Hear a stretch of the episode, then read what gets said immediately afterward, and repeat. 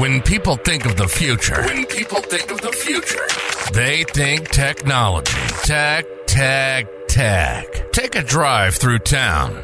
What do you see? You don't see tech, do you?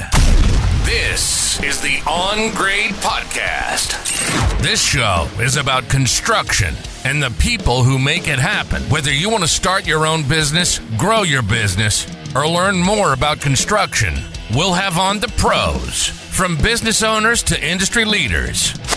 You'll hear about new equipment, building a company, and growing your business, and how the construction industry is changing. Let's do it.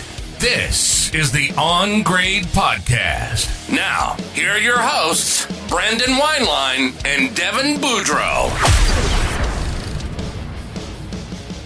Hey everybody, welcome to On Grade. This is episode 19. I am Brandon Wineline, and I got my co-host, Mr. Devon Boudreau, in studio. What's going on, guys? And we have a special guest for you guys tonight. His name is Ryan Killingsworth. How you doing, Ryan? Good, good. Glad to be here. So Ryan is an estimator. He works for an excavation, so just a heavy civil contractor in New Mexico, but he actually lives over here in Texas. So you actually work remote. So uh, tell us a little bit about yourself, though. Yeah. So, yeah, I work for uh, Franklin's Earthmoving in Albuquerque, New Mexico. Like you said, I work remotely for them.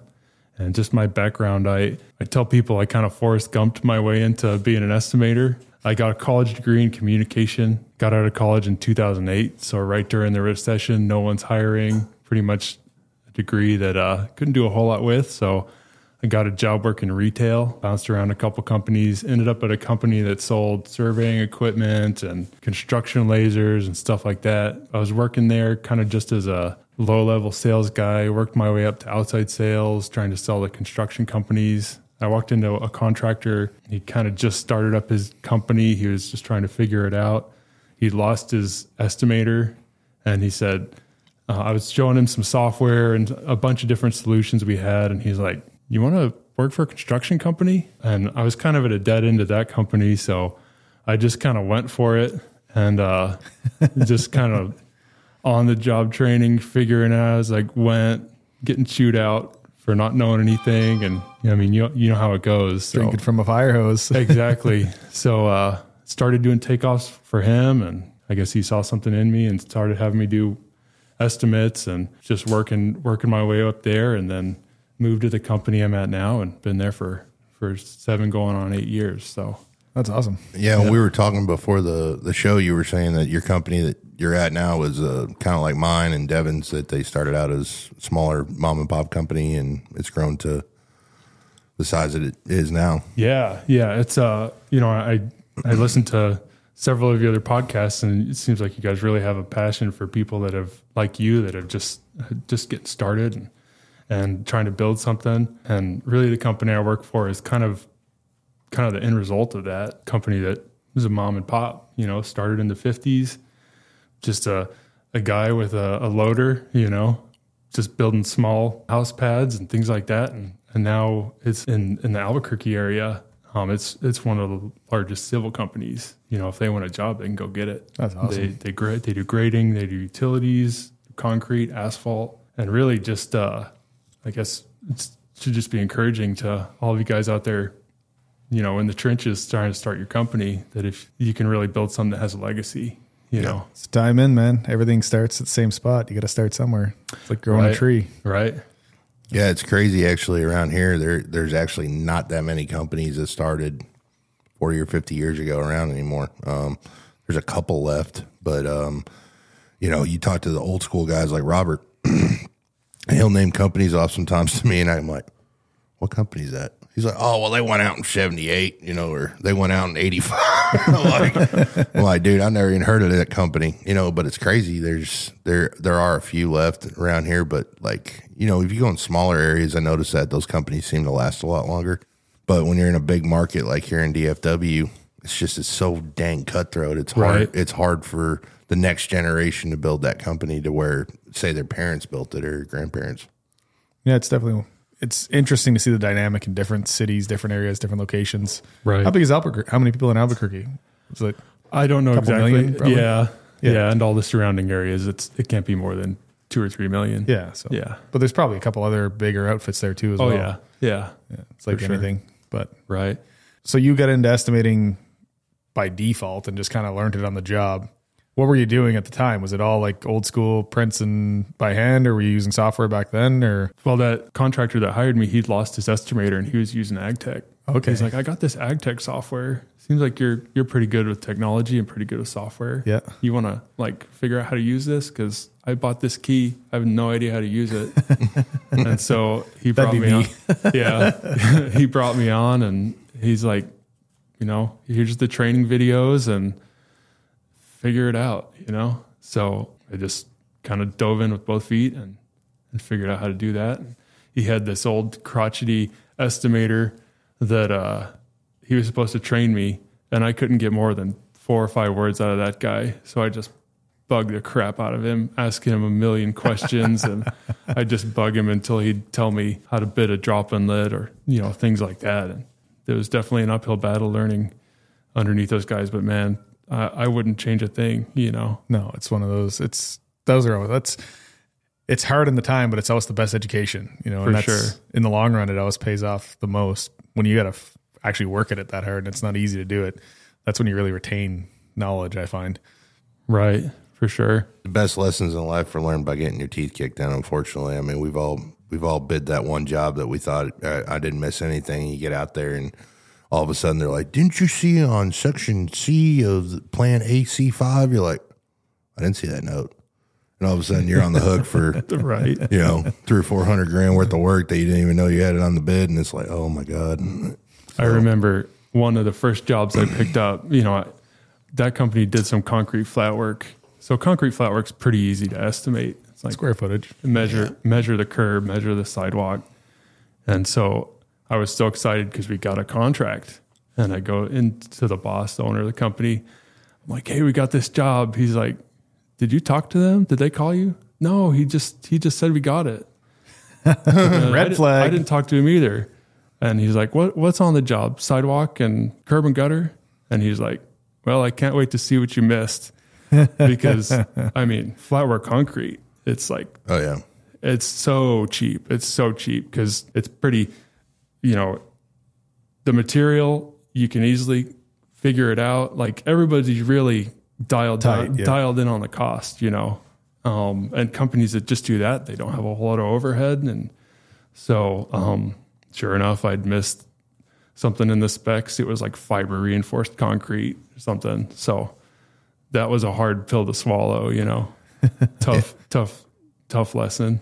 well, you've done this too, but like for me, it's when I miss something on an estimate or a takeoff, it's like, ah, like you know, you, you you hate yourself for it at the same time, but it's like at least it's my screw up, and yeah, thinking about that on the other side where you're doing it for somebody else, I'd be like, holy, Yeah, it's always the best when um, a couple months ago Pete was really slammed and he's like, Hey, go on the share drive. There's like two jobs I need you to bid. And I'm like, All right. He's like, Don't fucking send them until I look them over. I'm, like, I'm like, All right. So I I do them on, on our, our bidding software and uh, he calls me, I don't know, it was like the next day he calls me. He's like, I was out in the field at a meeting or for a pre-con or something, and he's like, Hey, I'm really glad I looked this over. And I'm like, why? He's like, yeah, you took that one moisture conditioning number, but you didn't see the other one that I had in there. And I said, what are you talking about? He said, there's four pads, bro. You only bid one pad. and I'm like, no shit. He's like, yeah. He's like, the bid was like 400 grand less than it should have been. I was like, oh.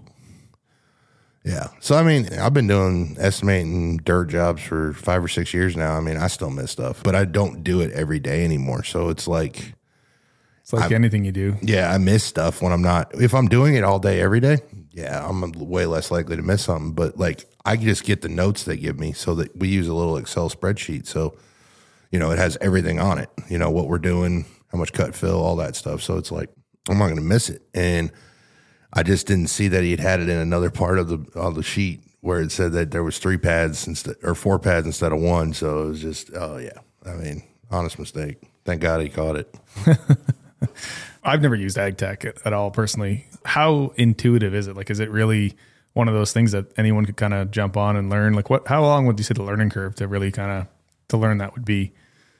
So like there's two there's two different there's AGTEK for like doing material take like utilities and paving. Yep. And then there's the grading side. I know they've kind of brought it under one umbrella now, but the utilities and the paving, that's pretty straightforward. You know, you just build your structure list. You can you can go in and set it up where like it kicks out your materials too. Like if you let's say on curb and gutter, if you wanted to tell you how many cubic yards you have for a certain type of curb and gutter, you can set that up where it'll kick out that volume of concrete. Like, and you can do a bunch of stuff like that. But just like for simple, if you just want to do a straightforward utility takeoff, a guy could probably be trained up to do that in a couple months, be proficient. Yeah. Earth, Earthworks a different animal because you've got you've got uh, stripping areas for you know your clear and grub. You got sectional areas to show how how like if for the paving areas to to take it down to subgrade and and then you got there's it's just a lot more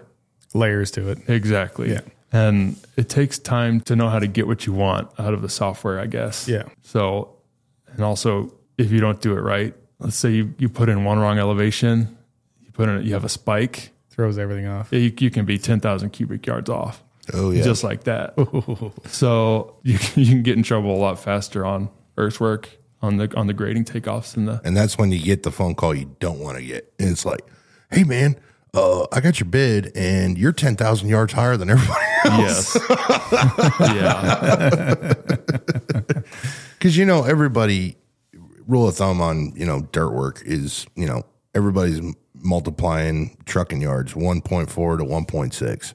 You know, so everybody's off on yardage between a thousand to fifteen hundred yards difference on every bid. You're going to see a difference, but like it's not going to be ten thousand. You know, you might see a plus or minus, like you were just talking about earlier, plus or minus a couple grand, not tens of thousands of yards difference. You know, everybody's pretty close. Now, I will tell you, the engineers, I don't know what software they use, but my AGTEK always proves those guys wrong. Those guys, they will tell you that there's 6,000 yards of cut to fill out there, and you do a takeoff, and there's 26,000 yards of cut to fill out there. And the GC's like, well, the engineering report, oh, the engineer's an idiot. So I don't know if he's using some 2D CAD shit from like 1980, but AGTEK, it's worth the money.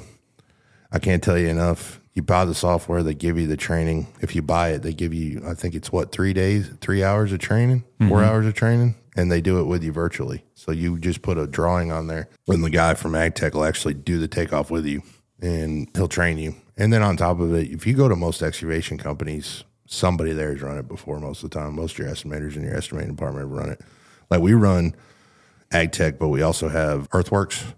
We have that other software. Mm-hmm. It's a little bit cheaper, but I will tell you, we did a comparison on a job one time. We ran both. It was a couple hundred yards difference. There really wasn't much off. So, you know, if you're getting started, something like that wouldn't be bad. Like Earthworks, it's a little cheaper. Yeah, I, I don't know. You're gonna you're see, we're seeing it steady. Like technology is really evolving in every industry, but especially I think the dirt world you're seeing it a lot more because it's been so old for so long, and now you're you're really kind of coming into it. For the longest time, it was only really the, a lot of the bigger companies that were running all the software, and I think GPS has really kind of changed that a lot, modeling and stuff. So you can do modeling and everything through AGTEK as well. Is that right? Or oh yeah Yeah. yeah yeah, yeah. So it's kind of all one stop shop. One of those things. Yeah, I know we've got so we've got all the estimators can do earthwork takeoffs mm-hmm. and then we because we've got GPS on all the equipment we have a guy that builds the grading models which are kind of a you can estimate off a grading model but like a good grading model takes a long time mm-hmm. estimating just a model you need to get an estimate you don't have to get all the curb points perfect. You don't have to get all the slope. You know what I mean? Like I've gone through and done like the perfect grading model takeoff, and it, it takes a lot of extra time. Mm-hmm. And the percentage difference in the volume is like two or three percent, Yeah, it's not worth it. where the I could have done, you know, started on the next estimate. You know, so your return on investment isn't huge. Like getting that that far down to the details, but then when they go to build it in the field, they need that model. So we've got a guy that does that. He flies our drone. He does all of that stuff. He's a he's got an engineering background, so he's our surveyor. He's over our surveying department as well. So that's kind of how we have that structured. Oh, that's awesome. Yeah. So, like, I guess the biggest thing, a lot of guys that listen to this are smaller outfits, you know, one, two, three, five guys, you know, small. They're not probably necessarily going to be going out and doing large scale projects uh, majority of the time and stuff. What are tips and tricks, I guess you would say, for estimating when you're looking at smaller stuff for smaller scale companies or guys that are kind of starting out in it?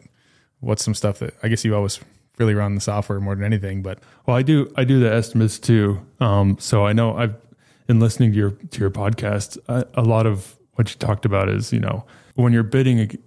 Let's say you're bidding to a GC, and really who you're bidding against is that low bid idiot in town that is going to bid way below everybody else. That's who you're really up against. You know. Mm. So something that that I've done on my estimates that I always do you know, I got to think like that guy. He's going to leave out everything that isn't explicitly in the plans, all that gray area stuff. Yeah, like on, on utilities, something that comes to mind is like roof drain connections. Um, I mean, those are a huge pain in the butt. You're always remobilizing for them. If it's a big commercial job, you put in your utilities up to five foot from the building and then you got to leave. And then they put up the building. He's got that superintendent's got has cranes around it. He's got scaffolding in your way. He's like, All hey, the material. hey, yeah, you can come back and put in the roof drains on the east side of the building, but that's it. That's all I got room for. You got to come back later and do the, the rest of it. Three more it's like times. four more mobilizations, and so what I do is I don't put that in my base bid. I'm going to put that in an alternate at the bottom. Now I've learned in the past I've excluded it. Well, these GCs, they get my bid. They don't. They're not looking at what I've written. They're looking at the numbers.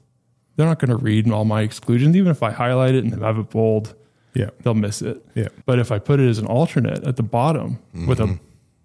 big ass number on it, like this is my price to come back and do your roof drains with seven mobilizations in it, then they're going to call me. Then I can have that conversation with them. Then I can really have, I can build their trust. you're educating the customer at that point. Exactly. We can talk about, and you know, why is it so expensive to do these roof drains? Because I know you're going to have a crane in my way, you know, and then we can talk about dirt. How did you see moving this dirt? Oh, well, I, I think I'm going to need to stockpile the, you know, when I, when I over excavate or I get ready to moisture condition the pad, I'm going to, I'm hoping to put it over here. Does that work for you? You know, no, we can't put it there. Okay. Well, I'm probably gonna have to double handle a lot of it or something like that, Right. you know? So the, all those conversations build trust, right? And and hopefully by doing that, when he gets that low bid, he's gonna throw it out. You know, because he's already had that conversation. And if he didn't think of all those things, you highlight them. Now all of a sudden, he's like, okay, this guy's gonna get this done. This guy's gonna be a headache. Yeah, and uh, you know, hopefully, in talking with him, I can say, you know, my goal on this project is that after the contract is signed, you don't talk to me again. I don't talk to you again, unless there's a design change. Yeah. because neither of us have time for that. You're great, but I want you guys to go build this job, and and we don't have to have another conversation. That's my hope. Yeah. you know. Whereas that other guy, that low bidder, you're going to be talking to him all the time and fighting with him. You know, so have 36 change orders, and uh, yeah. I mean, change orders are good sometimes because you're making money on them, but at the same time, yeah. it just wreaks havoc on your schedule. And when you're stacked, Right. it's just like I'm dealing with that now. Up at TI, we're working like there's so many design changes. It's daily, literally daily, and it's like. How many change orders do you want to write a day? Because that's really what it comes down to. And then it, you can't even plan. You can't schedule. You can't book other stuff in because you don't know when you're going to end. It's just never, Right. never ending. And then it passes along to your next job that you already got contracted, and you you say to the client, and it's like, "Hey, the reason I can't mobilize to your job is I just got a change order." So then they go, "Oh God, this guy looks for change orders," and it's like, "No, this is a legitimate change order. Like they asked, they added scope to our work, so I had to ask for a change order." But caveat what you were just talking about with mobilization, something for these new guys uh, that I'd like to hit on real quick with mobilizations, especially in earthwork. Earthwork, you should only have two mobilizations. You should have your initial mob of come in, mass grade the damn thing, get everything the closest as you can to grade, so Devon can come in there and tear it up and leave piles of dirt everywhere. and then when you come back, you should blue top, do your lime, and set all your dirt behind the forms while the guys are there still. And then that way, the concrete guy can just spread the dirt out that's behind the curbs for the backfill of the curbs. In theory, that's how it should work. Never happens. We know this. So I am on a job that I have remobilized to nine times. And I always put in my contract that I'm only going to come back twice. And I realized something that I was talking to my estimating team last week, and I says, "Hey, I don't think we're charging enough on our remobilizations. It's not incentivizing them enough to stop asking us to come back." So, because the number we were using, when most people would be like, "Oh no, no, no, we'll get you in in two. you know, we don't want to pay that for you to come back." And this guy was just paying it every time, man. And my guys are calling me like, guys, like I get it, this is money, but we can't go finish the other work we got coming up, or we got new jobs starting where we could be using this machine to bill way more money. Like we need to talk about increasing our remote fees. So we just raised them and we sent it in two or three bids since we raised it. And two of the three of our clients that we've used over the years are like, you guys increased your price a little bit. I see on some things. We're like, yeah. And they're like, what's that about? I'm like, well, trying to trying to get it so we got some machines freed up so we're not constantly going back and doing work seven times. Well, it's it's a nightmare. It's a pain in the neck. Oh, yeah. You can't schedule and you can't plan for it. No. Right. And as for earthwork contractors, I know we can make money off change orders, but I feel like we never get all of it mm-hmm. because you've got we have when you have iron on a job, our daily cost is higher by a huge margin than any other subcontractor. Yep. And every minute that they're sitting there, You're not making anything. they could be on another job making money. Yep. So you have that lost time, which kind of goes unaccounted for in a change order. You know, and then The um, day or two days it takes to approve it, it's sitting doing nothing. Exactly. And then there's a global impact on all your other jobs because I'm sure, I mean, when you've got that iron, it's going straight off that job To to, the one. next job. And so every minute that it's there, it's hurting that job and it's hurting the, your relationship on the next job. And then that's hurting the next job. So, Or you do like me and you mow the same piece two, three times in the same day to different sites to Yeah, that's pretty gangster actually. I mow, mow out on a Friday, work Saturday, Sunday, mow back in Monday morning. yeah, well, I saw I saw you over there helping me out on that rock wall job. He uh, I actually got him to help me out. He can tell you. I called him. I says last week. I said, "Hey, bro, this is a great client of mine. I do a lot of their work. I can't get to it. Can you go in and do it for me?" He said, "Yeah, just send me their info." I sent him over the info, and the G. He can tell you the client was super happy that they're like, "Hey, thank you for telling us you can't get here, and thank you for lining us up with him." And that's because I trust him. I'm not going to call every dirt contractor I know in town and be like, "Hey, can you come take care of this for me?" You know, like you don't do that. But like if you got people you work with, yeah. But that's my point. What we're just talking about. I couldn't even get back to them with a skid steer because all mine are so tied up on change order work or delays, and I mean it's just it's crazy right now. right. I don't know. I think to your point, making the MOB charters more expensive, it's going to help, or hopefully would help, incentivize the GC to plan a little better too, and to start clarifying things because like that's, I think a lot of this gets rushed. They get plans, they get a bid, they don't know necessarily, they rush into it. Everyone shows up to site, and then there's 17 things before you that should have been looked at months ago on the plans that never got caught, or people bid it and don't highlight it and then it becomes a problem on this job and then it just the trickle down effect is ridiculous it's kind of a whole the whole industry is backwards really a lot of stuff is done it really is funny but what do you see like with technology we're at this point now you know what do you see in five ten years? What do you, what point do you think we're going to be at with the way stuff is done? I think a big thing, and it's becoming more affordable, seems like every day, is the drones. yeah. I know you're saying, you know, a lot of the guys that listen to this are smaller outfits. Well, that that drone technology is becoming more more in reach for them, um, and just kind of, I don't work for anybody that sells drones, so this is completely. You can take my word for it. it is. It's a game changer when it comes to like larger earthwork projects because, like, you you know, you're talking about that uh, job you had where you had to haul out dirt and then turn it around and haul it back in. Well, we had one like that. So we hauled all the dirt out, and then there's a same thing, designer vision, gotta turn around and haul it back in. You know, and you guys have probably had this where you're arguing a change order with a general contractor and you're getting that deer in the headlights look. Like they mm. don't they just completely don't understand how it impacted you. They're just like because they don't trust any subs, they're just like, you're just trying to take advantage of me. yeah yeah Well, you know, if you've got that in this case, we had the drone flight from when we started. So we got that topo. And then when they stopped work because the change came, we took another drone flight. So I could hand him, here is the cut fill map with the volume. This is how much we moved when we when you told us to stop because the design was changing. Then I could take that design and compare it, or take that from where we stopped and compare it to the new design. Say, this is what we have to move to finish.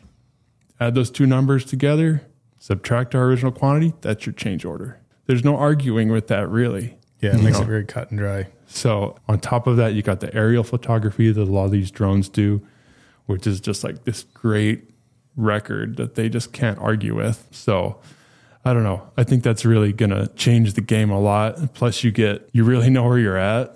Whereas the foreman might tell you, oh, we're like 25% from being finished. Well, you do the drone topo and compare it to the design. Wow, we're like 50% finished, you know? yeah. So that really helps you with scheduling. It helps you Billing. With billing exactly you know that's a backup that you can attach to your billing so so things like that and the technology's come a long way I will um, tell you, it's it, it same situation. It's unbelievable when you were saying the deer in the headlights thing to me that makes no sense. Is earthwork contractors have a very hard time justifying any kind of change order because they're to them it's just dirt. They're like, hey, it's just the dirt. Like this doesn't cost that much to move around. Well, it does. Has a lot of cost because I had to put it on a truck, had to take it to another job site, had to pay to dump the stuff. Paid probably might have paid a dump fee depending on where I took it. I had to pay the guy that loaded it. I had to pay for the machine that put it in the truck. I'd pay for the fuel. I'd pay for the overhead that was running that job. So to them, they don't get that. And an example for guys that aren't dirt contractors that might be listening to the show, it'd be like being a utility contractor. You put 300 linear foot of pipe in and they design change it and say, oh, we only need 150 feet. Doesn't matter that you've installed 300 feet. You were going to get paid to take that 150 foot out of the ground. I don't know a utility contractor that wouldn't get paid to do that. that, that that's the same concept, though. I mean, it, it really is. You just hauled 10,000 yards out of this job, and I'm in the fight right now, like you're talking about. They need dirt for the grade beams. I took the dirt off the job site that I was supposed to take off per plant. Now they're telling me that the rock, the engineer came out and looked at the job and they said, Hey, we can't use this material on the outside of the grade beam, but we can on the inside. Don't ask me why this guy said that, but that's what he said. So we're not, whatever, dude, we'll do what you want. So I send to the GC an email today. He says, Hey, can you bring me a couple test samples from other jobs you got of dirt so I can make sure it's in the P, meets the PI? I said, No problem. So I sent him over and I called the project manager for the job is on vacation this week. So I'm dealing with the vice president of the company right now. So you know that's that's fun because that's the money guy. So he's going to fight you tooth and nail about everything. So I tell him I'm like, hey, I need to get paid for 1,200 yards of dirt, and he's like, uh, well, you hauled it off. You know, you should be responsible to bring it back. No, you did a design change after I started the job. That's not my problem. You're going to pay me to bring this dirt back. So of course, this was a 30 minute argument in emails that was unnecessary for everybody still not resolved. So tomorrow, when they don't have any dirt tomorrow, they'll figure it out that I'm not bluffing. So I, it's just unfortunate that you have to be this way. But I mean, this is what an example, guys, of when you're bidding jobs, you got to make sure you're dotting your I's and crossing them T's, man, because if you don't, this is the kind of stuff that you can run into. Well, and don't be scared to stand your ground on it too. But I really like that idea. But going back to what you're saying with those the estimates takeoffs and adding that in there because that's how many times do I look at a set of prints or a job and I'm looking at it and I realize like they missed this, they missed this, they're gonna have that, that's gonna be a problem, this could be that. They don't know that stuff, and I I do that a lot. I'll highlight that to people. I pick up the phone, call them, email them. Hey, what about this? What do you do with this? What about this? Same thing. We just bid that job down south. Bunch of stuff missing, and then also I look at the job and I was like, well, we can do this differently. One, it's going to be way less headache for me, but two, it's going to save them a couple hundred thousand dollars in this project and you open that dialogue up and it instantly just builds that trust with them and that's that's the ultimate goal and that's i find that's a harder thing to do in the commercial space versus the residential space in the residential space you're dealing with the homeowner Right. typically you're having that easy dialogue where in the commercial side you're dealing with maybe a whole estimating department or Right. a pm or a superintendent and stuff and it's hard to necessarily build that relationship or that trust so to speak when you're just submitting a bid Right. you know, and that's that's definitely a big tip that I'm going to take out of that, and Everybody really should. Yeah, and I really would rather than highlighting it and just I swear I've done that. I've had it in red, highlighted, flashing on the estimate. Since it's not a dollar amount, they'll ignore it. If it's got a dollar amount attached to it, they'll see it. Yeah. Mm-hmm. Because that's, I mean, in their defense, a lot of these GCs, they're probably getting 10 bids on bid day. They're not reading, they're not looking at number letters, they're looking at numbers. Yeah.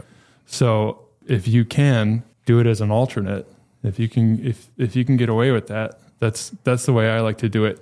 And this might even be the better part about it. If they don't pick it up, and then six months down the road, you're PM on the or if you're the PM or if you hand it off to a PM and he's calling you because the superintendent's yelling at him because this isn't in the job or this is in your contract and you need to come do this. You can pull up that estimate and say, look, Right here. I gave it to you as an alternate and you didn't pick it up. It's it's a paper trail, which some of the best advice I got from an old crotchety estimator was if it's not written down, it didn't happen. That conversation that you had with that GC that you were bidding to over the phone, it didn't happen. It's not binding. What's in the contract is, is what's binding. Exactly. And so you need to have a you need to have an email train. You need to have just like you were saying, cross your T's, dot your I's, make sure there is no gray area with your scope of work. Make sure if you ever have to imagine this, this is what I tell my guys every time when they're typing an email to a client. I say, imagine a lawyer's reading it Yep. in front of a judge because you never know. It could be your best client. You don't know. At the end of the day, it's unfortunate nowadays, like we talked about before. 20 years ago, we didn't have to do any of this crap. Nowadays, you have to. It's unfortunate. It's just how people are. Something I want to add to what you were just stating, though, something that we do that I recommend everybody when they're starting out. If you are in a position where you have project managers, you have superintendents, you have foremans, but you're just in that starting phase of having those people in place, build field files for your jobs. I, to this day, we have tablets now. My guys run tablets, but to this day, me and Trevor will literally the day before our ops meeting, we any jobs we got awarded that week, the contracts in there. We have a cut fill sheet. We have the scope. That's our scope sheet that we build. We have a copy of the geotech report in there. We have a copy of the contract. We have a copy of our proposal. We have a copy of all the contacts for the job. We have what trucking company we're going to use. We have everything in there. So when the guy tries to tell my guys, hey, it's in your contract, my guys don't have to call us and go, hey, can you look through our contract to make sure this is in our scope? No, they can go to their pickup, open their folder up, open to the page of the scope sheet, walk back to the GC and go, that's funny because it's not in here. That right there will save you so much. That 50 bucks you spend in paper and ink a month for doing that is going to save you so much money. You guys will not believe it. I mean, it's it's the truth though. It's little things like that that'll help you succeed in this industry. Yeah. It's it's paper trail, paperwork. Yeah. Yeah, and then there's the efficiency factor too. I mean, if if you're doing estimates, you don't want to be getting calls about an estimate you did six months ago that you can't even remember. you know, hey, did you pick this up? Do you guys put all scope do you guys put all y'all's on a server? We do put everything on a server, and then I know we spoke about it before, but we Yeah. use Procore too, which Yeah. uh, which is really helpful. I will tell you, Procore is great for the plans like you were talking Mm-hmm. about. I can say this as a guy that has to use it for billing. It is an absolute Right. freaking nightmare I've trying to that. trying to get it to work because they have to invite you to bill. Right. So if the PM forgets to invite you, you might be the 22nd, 23rd of the month. They want their billing on the 25th. You still got to go over quantities with your guys. And you got to make sure you're covering everything. And they're calling you and they're like, oh, uh, well, we'll send it, you the invite on the 25th. No, dude, I need it today so I can start going over everything with the guys. And then on top of it, you got to download it to send it to the accounting department so they can put it in their tracker. So they're, they have a you know an AIA form so they can actually see what the hell we're actually billing per line item so they can put it in the accounting software. It's just a nightmare on that side. On what, what you're talking about PM wise, it's great. Yeah, I don't I don't care for it as interfacing it with it as a sub with Yeah. somebody else, and I'm the sub. Yeah. But when it's your job, Yeah. and you're managing plans, especially plans, because it gives you a record. You put the plan sheet in there.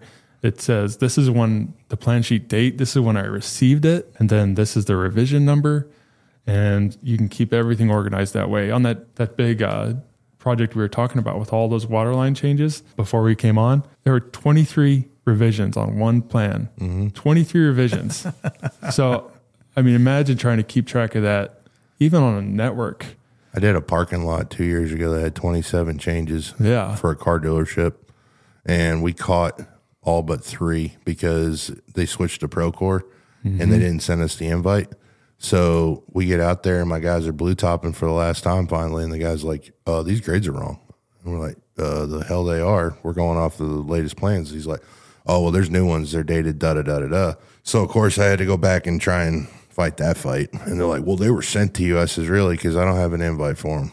And that's the only time I had a problem with Procore because they did not come to us and I had to prove it. And they finally, I did finally prove it. But I mean, it took, that was two weeks of having to fight with them to get it done, you know, to even get paid to do the work. It was just Wow. ridiculous. Yeah. That was my only gripe. Sorry. Regardless of what you use, though, it's it, you need it. It's Oh, for Oh, yeah. sure. Now, you want- can't document enough stuff. Something I want to do that we're kind of talking, we're talking pretty technical right now. And you were talking about you wanting to help some guys and we want to help some people. Can you help guys figuring hourly rates? We've, we brushed on it before, but w- could you possibly talk about hourly rates? How you guys calculate them, stuff like that? No, don't give away trade secrets or anything. Right. Just, just think the basics here to help some guys. Yeah, I mean, it's there's no secret to it, really. I know you guys have talked about this. Seems like every other episode talking about hourly rates and People ask and how all to- the time. right? It's So important though. Yeah, I mean, really, to be honest, the big guys do it the same way. You know that you guys have gone over. They just uh, a lot of the rates, even if on equipment that is owned, it's based on the rental rate. Yeah. because You don't know what piece is going to that job. Exactly. You know, if if I go and bid a job with a scraper crew that we own, and that crew isn't available because the job gets delayed or whatever, or they're going to a, a job where they're, that better suits them, or who knows? Well, then we're paying rental, just like everybody else. Yep. You know. So we just established that rental rate, like you guys have talked about before. We we don't put in the exact hourly rate that they've got, you kind of got to figure out how many productive hours you're going to get out of it. So, so you're covered for downtime and with scrapers. Yeah, I mean, if you got four scrapers out there, one's always going to be broken down. Yeah, So, we, we always you know. we always bid like roughly sixty eight to seventy percent utilization rate, but we shoot to do eighty five, right. and that's the key. If you can figure that out, which uh, me and Devon have a cheat sheet that we both have, and I'm gonna be honest with you guys. If you guys would like, shoot me an email. It's on grade eighty eight at gmail.com. It's official. It's official. It's the official. And I might be nice and send you the Excel sheet. this is also based off Texas. So there is no sales tax in there and all this other crap because we don't have to pay that. So it's just to help you get a ballpark idea, though, guys, of what stuff costs, how we figure it, and stuff like that. So if you guys want to shoot us an email, we'll be more than happy to send that over to you. I guess we can dumb it down a little more because I know some. I know when I started, I was lost in that whole thing. So there's probably guys that too. So when we're talking about utilization, you look at your rental rates on your piece of equipment. If you're going to pay, you know, say it's two thousand dollars for forty hours of use, you're not going to divide that over forty hours because you're not going to get forty hours of use on that piece in the time. You're going to go at the seventy percent or whatever number you pick, and you're going to basically be dividing that over 70% of 40 hours to get your rate. And then you're going to use that number when you're going. And it can be 70, 68, 80, whatever you think it's going to be. But industry standards around 70, if I believe, pretty well. You shoot to hit 85, but you don't ever bid 85. You bid 65 to 70. That's a good ballpark to do. Now, you can tell a guy's brand new at it when he's bidding because he's bidding 100% utilization. He's 25 grand cheaper than everybody else. You're like, dang, dude, what's your hourly rates? Like 105 an hour for a th- 470 excavator? yeah. That that's something that's really important to me. I think a lot of guys because I've had guys reach out to us on Spotify and stuff saying that they want to hear more about estimating because it is kind of hard to talk about on a podcast. But I mean, if we can just give the basics to them, you know what I mean? Like, hey, guys, you know, you're you're taking what that monthly rate is, like Devon was saying.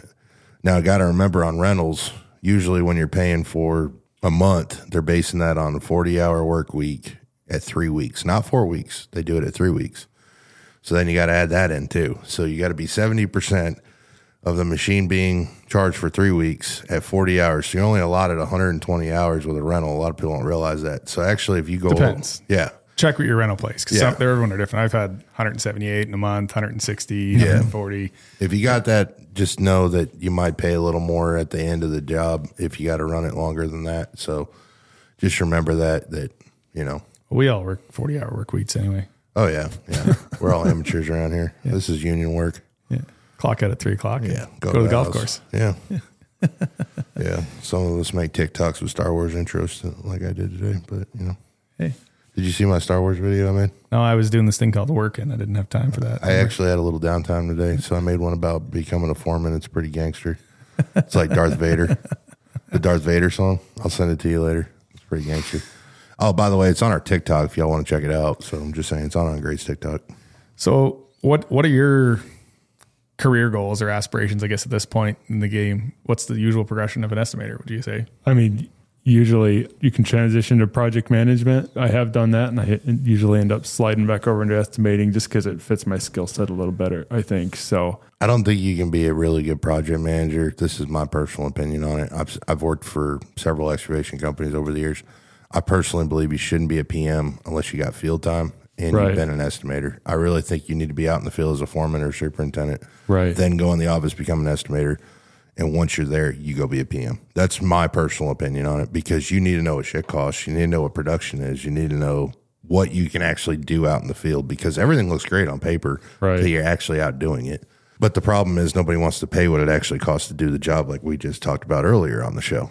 Right. If we actually could charge what we were supposed to charge, you don't even want to know what a three hundred thousand dollar job would really be. It'd be close to a mill. I mean, it's just we Right. don't. Dirt business, you don't charge enough. It's just unfortunate that they were. St- let's talk about it. In the last ten years, how much has bids gone up? Would you say? I'd say maybe fifteen percent tops. yeah. I mean, the last the last couple of years have been pretty. Yeah, pretty steady now. But Yeah. before that, before 20, dude, they didn't go up but 10, No. 15% over 20 years. Yeah. Yeah, I knew guy. I Robert, no bullshit, guys. Robert comes into our ops meeting a couple weeks ago, and we were talking about a change order, and I told him what the amount was for the amount of work, and he just looked at me. He goes, "We charged that in 1993," and I went, "Are you kidding me?" He goes, "Yeah, but that's they're stuck in the 90s. They will not come up on the price at all." I did uh, I did a job at a house actually for an old older gentleman back in Canada before I came down, and uh, he was second, third generation, large earth moving company, one of the biggest ones at the time. It was one of the biggest ones in Western Canada, like huge coal mining, like massive.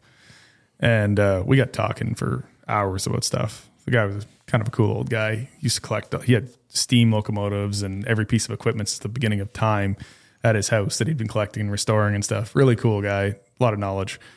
But we were talking, and he was telling me that in '85 they were charging more to move a cubic yard of dirt than they are today. You know, and obviously equipment and technology has improved in efficiencies and stuff, but they were like 30 some percent in difference of price over what 30 some years. And it's it's crazy, but What did diesel cost in 1985? two cents What a a gallon. tractor cost in 1985. That's wild. I mean, you could buy a Wow. D8. You could buy a D8 for a hundred grand in the 80s. You're Probably paying, less. you're paying close to a million now for a D8. I mean, it's crazy, dude. Yeah. Like, you Wow. know, I, I know that we're we're kind of getting off topic with that, but it's still it, it still matters. I mean, it's still part of the estimate. The problem we're good is is we're shooting ourselves in the foot, like we talked about on the last episode, where we're not all on the same page, and we no matter what, ten of us could be on the same page. There's still going to be two guys that are. Right. I'm gonna low cut everybody. I'm gonna get all the work in town, and then two years later, you're gonna hear about me going out of business because all my tractors are at Ritchie Brothers. Or they're new and they don't know. right. And they're just charging wrong. Yeah. I thought I don't know. I, I kind of look at things and I I look at you know technology how it's coming, HeavyBid, ag tech, GPS, the drone technology. Personally, I think it's going to get to a point where you're literally just going to have GCs that are going to do all that on their own and say, "Here, come to this job for this price. This is what it's going to be," or they're going to do it themselves and basically it's just going to standardize the industry in a sense. I personally, I don't know why, but I've been hearing this for the last few years, and it's a model that a lot of the home builders are doing now. They are going internal when they're building stuff now, like uh, Balfour Beatty and stuff. They don't hire GCs anymore to build their shit. They they do it themselves because they're finding if I can cut that middleman out, I'm going to get better subs. I'm going to get the job done faster, and they pay you on time. And so there's more incentive, and they pay a little bit more. And I mean, public work, you're always going to have you're always going to have the big excavation contractors and big highway guys doing that work because that stuff's got to get done. And TxDOT subs you directly. So I mean, it, it or whatever state you're in, but it, it those kind of jobs I think will always be like you're talking about just a second ago. I think those will always be still done sub straight to the owner kind of jobs. Whereas I think a lot of this commercial work eventually, I think these developers are going to get to the point where they're like, this job's cost me eight million bucks, but how much of it actually is cost? And they're going to take the software like you're talking about, and they're going to do the math on it and go, well, I'm paying this GC 400 grand to do dirt work, but the dirt contractor's only charging me a quarter million. And then they might split it with you. They might say, hey, I'll give you 300 for the job. And they just saved themselves $100,000. They're not dealing with a middleman anymore. I mean, I've seen it. I mean, there's a couple guys out there I've talked to that are developers that are like, I'm, I'm not using GCs anymore because they don't pay people. Nine times out of 10, they cause more headaches than they do help. And they're making more money. These developers are making more money if they just cut the middleman out. Honestly, that's all they are freaking middlemen. Middle managers. Yeah. Mm-hmm. I'm assuming it's the same. Da- so in Canada, they had like the Alberta Road Builders Yeah. rates. So you had a rate book, and basically this is what you're Yeah. allowed to charge rate wise on public work projects and stuff. So you're really just bidding on time, is what you're doing at that point, because the So- rates are all standardized at that point. Yeah. So what's really cool about what you know, you were just talking about standardizing stuff. So like, if you do any kind of TxDOT work, they actually send you a thing for HeavyJob and HeavyBid, and it actually sends you the quantities. Hmm. They've already done the takeoff. Now you'll do your own takeoff to verify all this stuff, but they'll have a takeoff done, and it plugs automatically in your estimating software. All you do is adjust your rates. Mm-hmm. And it's already done. Now, of course, everybody's going to verify that. But if you do any kind of residential work, like these guys are going in mass the bench lots and stuff, I've gotten those bids a hundred times. They send you an Excel spreadsheet that already has 50 lots to bench, how many square foot of blue topping, how many yards of cut fill, how many yards of stockpile, how many tons of lime, how much linear foot of storm you're putting in, how much. It's already done. Of course, you verify it. Now, I'm be honest with you, half the time they're wrong on the cubic yards. Now, I will say on the utility bids, they're pretty spot on on utility bids. Right. But the the concrete utility, they're pretty spot on. The dirt's always off. I don't know why, but the dirt is always off. It's off uh, substantially. Right. It's not like, you know, a couple thousand yards. No, it's 10, 15, 20,000 yards sometimes on these jobs. And then you call them and they're like, oh, well, this guy said he's going to honor those those yardages. And I'm like, have fun. I, I I just chalk that up to engineers. I mean, they don't draw. They don't really draw those 3D models anymore. No. it's all auto generated. It's my opinion. They don't really look at those models a whole lot. Not like a grading contractor would. Mm. We're going to look at the job and be like, "How are we going to build this? Does this mm-hmm. make sense? Does that slope make sense?" They make water drain uphill now. You didn't know that? Right. So I just chalk that up to they don't even look at the model. It just spits out a volume and they're here, here's your bid quantity, you know. So yeah, but that's definitely a challenge. Yeah, I think I I, uh, I actually had to call an engineer this week about a grading plan, and uh, because I called the GC, I sent an RFI like you were just doing right before you came here, and uh, nobody got back to me. So I was like, "It's been a week.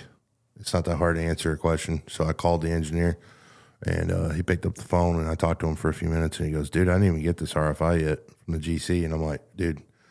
They have a PM that's running this job, and that's like his whole job in life is to do this stuff. And he hadn't even called you. He said, No.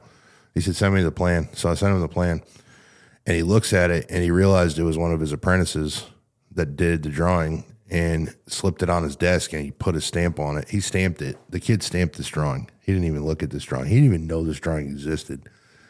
So that's another thing, you know, because in Texas, I don't know how it is in other states. You have to work for an engineer after you get your civil engineering degree for a minimum of three years before you get your your license because you got to go test down in Austin to get your stamp. Sometimes these kids draw this shit up, and they're the engineer goes, "Hey, if you're done with it, just come in here, get it stamped, and send it in." So, I mean, you might have a kid that just got out of college drawing this stuff and no one's looking it over. That's the other thing that's happening. That's why a lot of these grading plans now, and you you were talking about it last week with the utility plans, a lot of them are jacked up right now because of that stuff. you get one set of plans and it's it's awesome. Everything's called out there. It's perfect. And you get another set of plans. It's like, what the hell is this? Right. Right. Yeah. But it, it happens. And that's the thing. It, that's where it comes down to. You have to really pay attention to everything, read every note, go through Right. everything and, and really go through it all. But how did you end up in Texas? So I was born and raised in New Mexico. So was my wife. Uh, we got a couple young kids, six year old and eight year old. We just kind of wanted more opportunities for them. You know, a lot of people that grow up grow up in New Mexico, they just stay there. It's hard to get out. So we kind of wanted to give our kids the opportunity to get out if they wanted to. Obviously, they can go back if they want to. Still got a lot of family there. So it was just really about giving the kids a better opportunity. You know, a big, big area like DFW, big, big metroplex.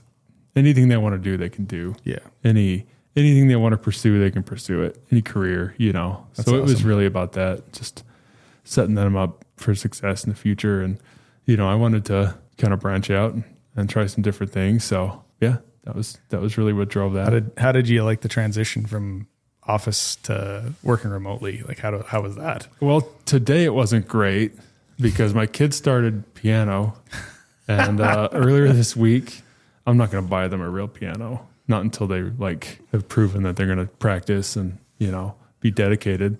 So I got this piano from a lady on F- Facebook Marketplace. Heck it was, yes. It was a thirty dollar little kids piano, and she'd obviously had it sitting in the front yard. So the speakers sound awful. The kids start plinking on this thing today. I'm like, this was a mistake. Headset. Exactly. yeah, exactly. So working from home, it's it's great. You know, I've got young kids. They're homeschooled. They're only this little for so long. So Yeah. I'm not going to do it forever, but for this time period, you know, That's cool. that's it's it's working out pretty well. Do you miss the office? Like, do you miss the going into work kind of thing? Oh, or I I definitely I do miss the camaraderie. social you know, aspect, and, yeah. yeah, and you know there are challenges working remotely. You know, I I can't just go do a site visit on a job that I'm involved in. I got to wait till I do my monthly visit to the main office to do that. But there's give and take, Yeah. for sure. So do you go out there for a few days when you do go out, or how do you do it? Yeah, I go out once a month for three days, Nice. do site visits, do meetings, all that good stuff. That's pretty cool, man. I Yeah, it's a good setup. my buddy owns an excavation company here, and his estimator's actually up in Colorado, and he does that. He'll come down here like for three or four days during the month, and he does it like that. It's pretty cool. Just opened up all kinds of doors for opportunity like that. Uh, It's funny how much has actually gone away, and people have working remotely since then. And I don't know. I, I don't know if I could do it. I'd probably go nuts. But uh, I think it's there's there's definitely benefits to it though. That's and like you were saying, having kids at home, being able to be around and stuff. That's that's definitely a huge part of it. Right, Where you don't get that when you're commuting to work every day and long days in the office. right, right, You can take a 20 minute break and uh, go hang out with the kids and get back to what you're doing. It's not a big deal. right, right. I did like one of your questions you wanted uh, you wanted to ask us. I'm going to read it to you. The one that you said, "How do you choose the correct equipment for grading projects?" That's something we'd never actually have talked about before. Yeah. So just to preface that, you know, I've been estimating for nine, almost 10 years, and I almost never have the equipment right when I go and do the review with the president of the company. Really? I, I have tried to get in his headspace. And normally, like, I know it's a scraper job, or I know it's a, a loader job, or, you know, even if it's material where we got to use an excavator and, and trucks or that kind of thing, I can see that, but I never get the number of scrapers right. I never know how many blades is he going to want in there. Like, what dozer does he want to finish the slopes? What that kind of thing. So, So on this one, I can kind of answer it to a point because I'm not nearly the scale you are. But so I'm running right now. I've got five rentals and I've got 12 of my own machines. So I'm running like roughly about 17 machines right now. So I have four dozers right now, four excavators. I think we got two off roads on rent. We got two water trucks on rent, two rollers.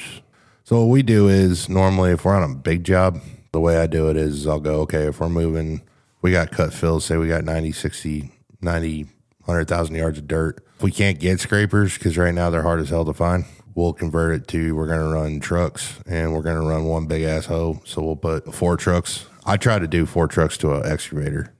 So if you're bidding if you're trying to get eight to ten, mm, what do you try to shoot for on your production normally when you do with the trucks? What do you do normally?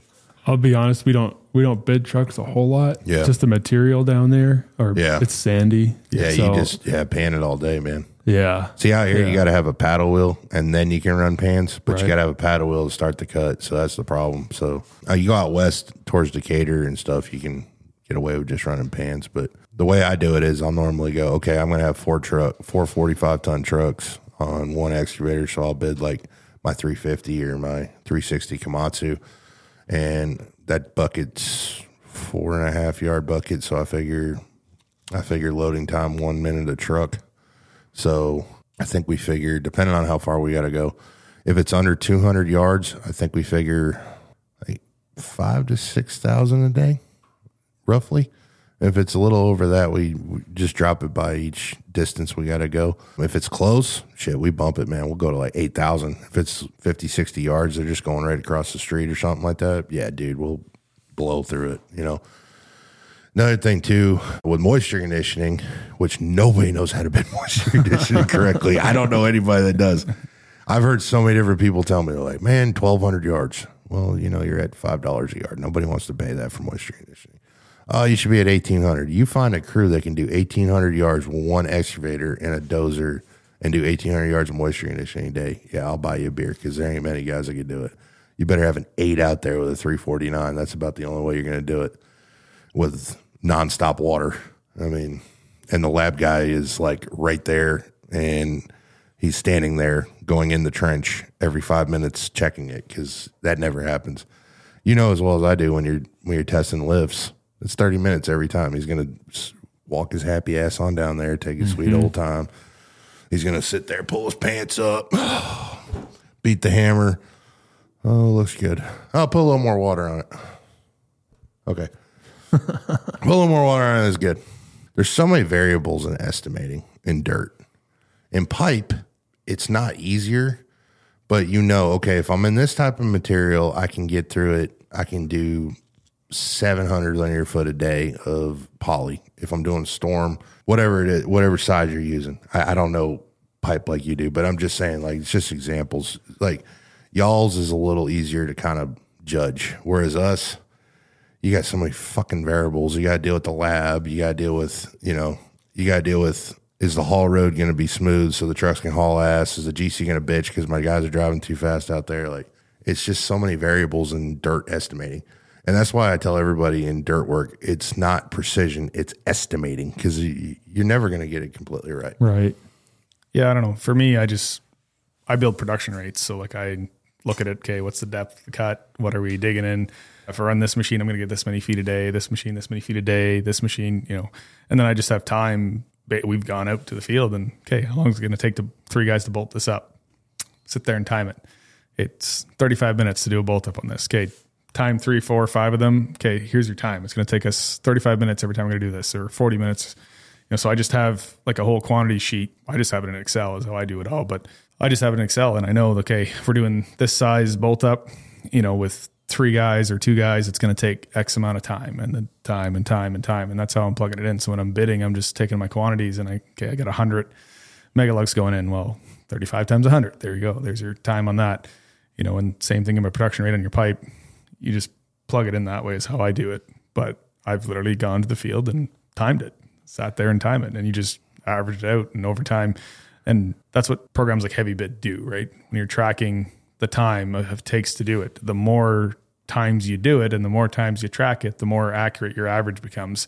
And then you're averaging out over the year. And you're going to have jobs that you're going to go into and it's going to take you 37 minutes instead of 35 or it's going to take you you're going to get an extra 50 feet a day or 20 feet a day or whatever but over the whole goal is to track it as long as you can to make it more accurate. And then the more data you have to track it the more accurate you can get on your time to bid it.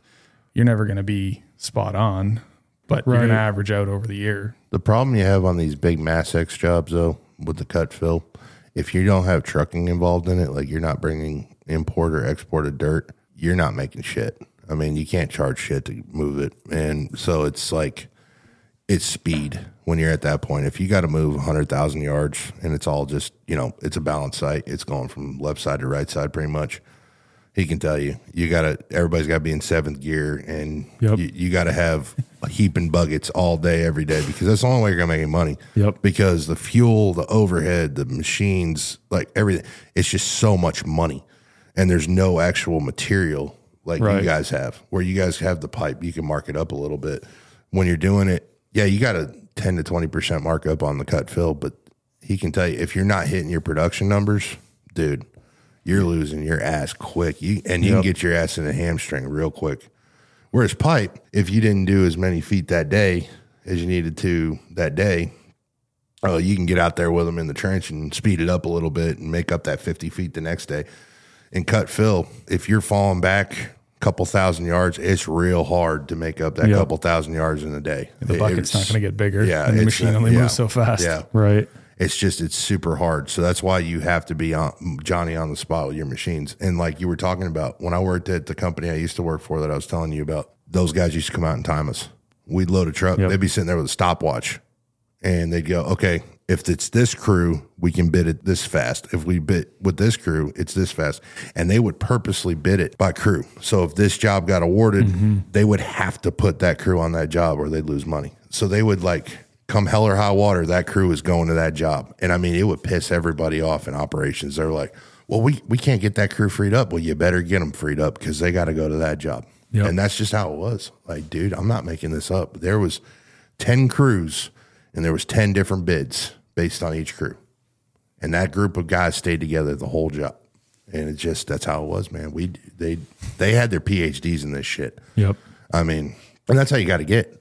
But that's a company that does five hundred million dollars a year in excavation work. Right. You know, on top of they do utilities and paving just like y'all too. But just their dirt side does five hundred million dollars a year. Right. So, and that was in 2014. So I don't even know what they're doing now. Probably double that. I mean, it's insane. But that's how they started out. They started out like Devon's talking about stopwatches, figuring out how many loads am I getting a day per truck, how many yards am I moving a day it's little things like that, guys. It's going to be trial and error when you're starting out on these jobs. And you got to think, guys, you're not going to go out and do a 100,000 cubic yard cut fill job your first job. You're not going to. You're going to go do a Dairy Queen or a Starbucks. That's a little thousand square foot building pad. You know, you can screw that job up. You might lose a couple grand. It's not going to be that bad. But if you're out there and you're wanting to go straight from out the gate doing 100, 200,000 cubic yard jobs, we're going to read about you in the newspaper. Just letting you know. I'm not trying to be a jerk, but we're gonna. Re- you gotta. You gotta phase it as you go. And this is the thing. And you know, us three know this. You can sign up for all these estimating programs, like to get bids, and they'll just send you jobs of any size. I get bid requests to do stuff that I am nowhere capable of handling. Eight phases, two million square foot building pads. I'm like, bro, you. Why are you even sending this to me? You know, I'm not even going to bid Right. it. I, I can't even touch the overhead on this. You know, because the company that's going to bid against me has 500 employees. They can cut their prices down and still make money on the job. I can't. I have to rent everything. So you got to scale yourself to it. Do you have time tracking software and stuff for everything corresponds together? Or how do you typically run that? I think we use a, co- it's an app called Busy Busy. Yeah. and we've just got standard cost codes that the guys use. You know, the utilities boy, the utility boys have like twenty cost codes, whether it's water, sewer, storm. The earthwork guys have five or six. You know, clear and grub, cut Yep. the fill, Moisture import, export, moisture conditioning. So we try to keep it real simple there. Yep. And they've just got it. I mentioned that the company I work for, they try to stay on the cutting edge of technology as much as they can. So they've got everything. They do everything mobile. Everything's on the phone. All the foremen have tablets with Procore on there. So we get a new plan set. We upload it immediately, and we uh, text them all. Hey, next time you got Wi-Fi, refresh. So you got the newest set. So We just put all our guys on tablets like three months ago. yeah, It's so nice. It's. I The mean, I still send them out with I still send them out with uh, paper plans and stuff. But you know, if they're Yeah. in their truck and they don't want to open the big setup, Right. they can just pull their tablet out and zoom in on whatever it is we got to talk about. And every one of them have Bluebeam now, so they can mark up the Right. plans and Yep. show where everything's at on the job. Bluebeam's only on iPads and tablets, isn't it? No, you can get Bluebeam on your laptop, man. Mm-hmm. You can download it. I thought I was trying to get that the other day and I couldn't get it. Uh, I'll send you the link. I thought you, it. I'm. I don't know. Maybe I, was I got wrong. you, boo. Is that on Mac though? Maybe that's why. You don't have a Windows computer, do you? No, I run MacBook. Oh Jesus Christ! oh yeah, Windows. Fucking Celsius. Yeah, I'm pretty sure it's- Jesus drives a Ford Mac. God, Listen, I went through. I I always procrastinated. Everyone told me, "Oh, buy a MacBook, buy a MacBook." And I remember the first time I went in, I look at it and it's like twenty two hundred dollars for a MacBook. I'm like, I'll buy the eight hundred dollar HP. Well, after I bought three of those in three years, like I think I'll just cave and buy the Right. MacBook. I got Dells, dude. We run Dells at the office. I gotta tell you, I I used to make fun of them because when we had them in the military, they were shit. But like, dude, the ones we got, they're fucking badass, dude. Like eight hundred dollar laptop, dude. I'm running AGTEK on that thing. I can do anything I want on that thing. It has nothing but power, and they're not bad. They're not. The price is pretty good too. You got what do you guys run Dells? I think we do primarily Dell's, Dell and HP. I've got. I ended up with a Lenovo laptop. That's a monster. It's Oh, small. It's a it's a ThinkPad. It's got a touch screen, Yeah. solid state drive. The thing boots up in like two seconds. Yeah, you I gotta have run- you gotta have a mon- monster computer run Yeah. those estimating softwares. Yeah, and if you're gonna do the drone stuff, Yeah, we actually had to end up getting our drone guy a separate and it's like a gaming PC. This thing Mm-hmm. has got like all the latest stuff and he'll put those drone models in there and all that m- machine does is process. He's Yeah, got we- a separate machine for doing takeoffs. We literally have a computer that all it does is print plans. Yeah. Because it's just, it, it takes up so much memory and RAM to you, run those plotters. right. So we just, we have one lap, like old laptop that we just, you want to print plans for a job, you just go over there, you click the job, print it, boom. Look at this. A couple dumb dirt guys talking about computers. Who would have thought? Yeah, I mean, It's true, though. Going back to the Procore and the plans thing, I mean, within a company, everybody's on the same team, but we've always all had the excuse of I don't have the latest plans. Yeah. Well, in the Procore thing, yeah, you do. Just update your your tablet. You got Yeah, them you right can. there. Yeah, I don't know. It's I think in this day and age we all have to just embrace technology. Right. There's no way around it anymore. And I mean, I'm old school when it comes to doing stuff and I like I Mm-hmm. like technology, but I also still like the old school stuff. I still carry around a notebook. I have a little black book, take I notes. think everybody still does that though. yeah, I just uh, if I have the option and, and my secretary's always after me, she's like, "Oh, like I put it in your calendar." I'm like, "My calendar is you calling me." Right. because I get the notification on my phone and I'm on the phone or I'm doing something and I ignore it and then I forget about it and then 25 minutes later I'm supposed to be somewhere and I forget about it. So it's just, uh, I'm just going to call you at six o'clock every time from now on. I, got told you. I got you, brother. I told you. Or you can uh, just text Caroline and she'll call me and I don't have her number, so you have to send that one yeah, to me. she'll put it on my calendar and basically I'll have my people get with your people. the, the first couple weeks she's like, I put it on your calendar. I'm like, you're not understanding this. It's like my calendar is your calendar. And when the notification pops up on your phone, that's your cue to call me and tell me because I'm going to forget otherwise. I gotta admit, uh, Steph kind of keeps me in line. And my old lady, she'll she'll remind me when we have things to do. Like I forgot we got a baby shower to go to this weekend, so she reminded me. Thank God. there you go. Anyways, I just wanted to say thank you for coming on the show, Ryan. Thanks for having me. You got anything else you'd like to say, bud, before we get off here? Thanks for having me, and I really appreciate what you guys are doing. I can't imagine what it's like to start your own construction company. Like today, I was uh, I'm working on a, a substation, so and we're bidding to like seven GCs, and these guys are all sending me huge files, specifications, and their subcontract agreements and all this stuff. And it's like, can't believe somebody trusts me to do this. Not that I'm not trustworthy, but just like the trust it takes to- put in other people to do this work for you. And, you know, it's just, it's amazing. And it takes courage and, I think it's a lot of and, uh, stupidity, to be honest. You really have to be a little bit crazy, I think, is, is really what it is. There's a certain mix of just stupid, crazy, and uh, ambitious to make it all work. You gotta be a hell of a gambler. Honestly, you got it's a gamble. Everything you do in business is gamble, and you just gotta have grit. You know, I say that one all the time, but it's true. I mean, you gotta have the grit. You gotta have balls. And excuse me, ladies that are listening, no offense, but you, do. You you just you just gotta go with it. You gotta trust your gut. You gotta trust your guys. And if you have faith in your guys. And you give them all the trust and help in the world, and show them that you're going to take care of them. Nine times out of ten, they're going to take care of you. That's how it's supposed to work. But And just remember, when all else fails, more brute force and ignorance usually gets it done.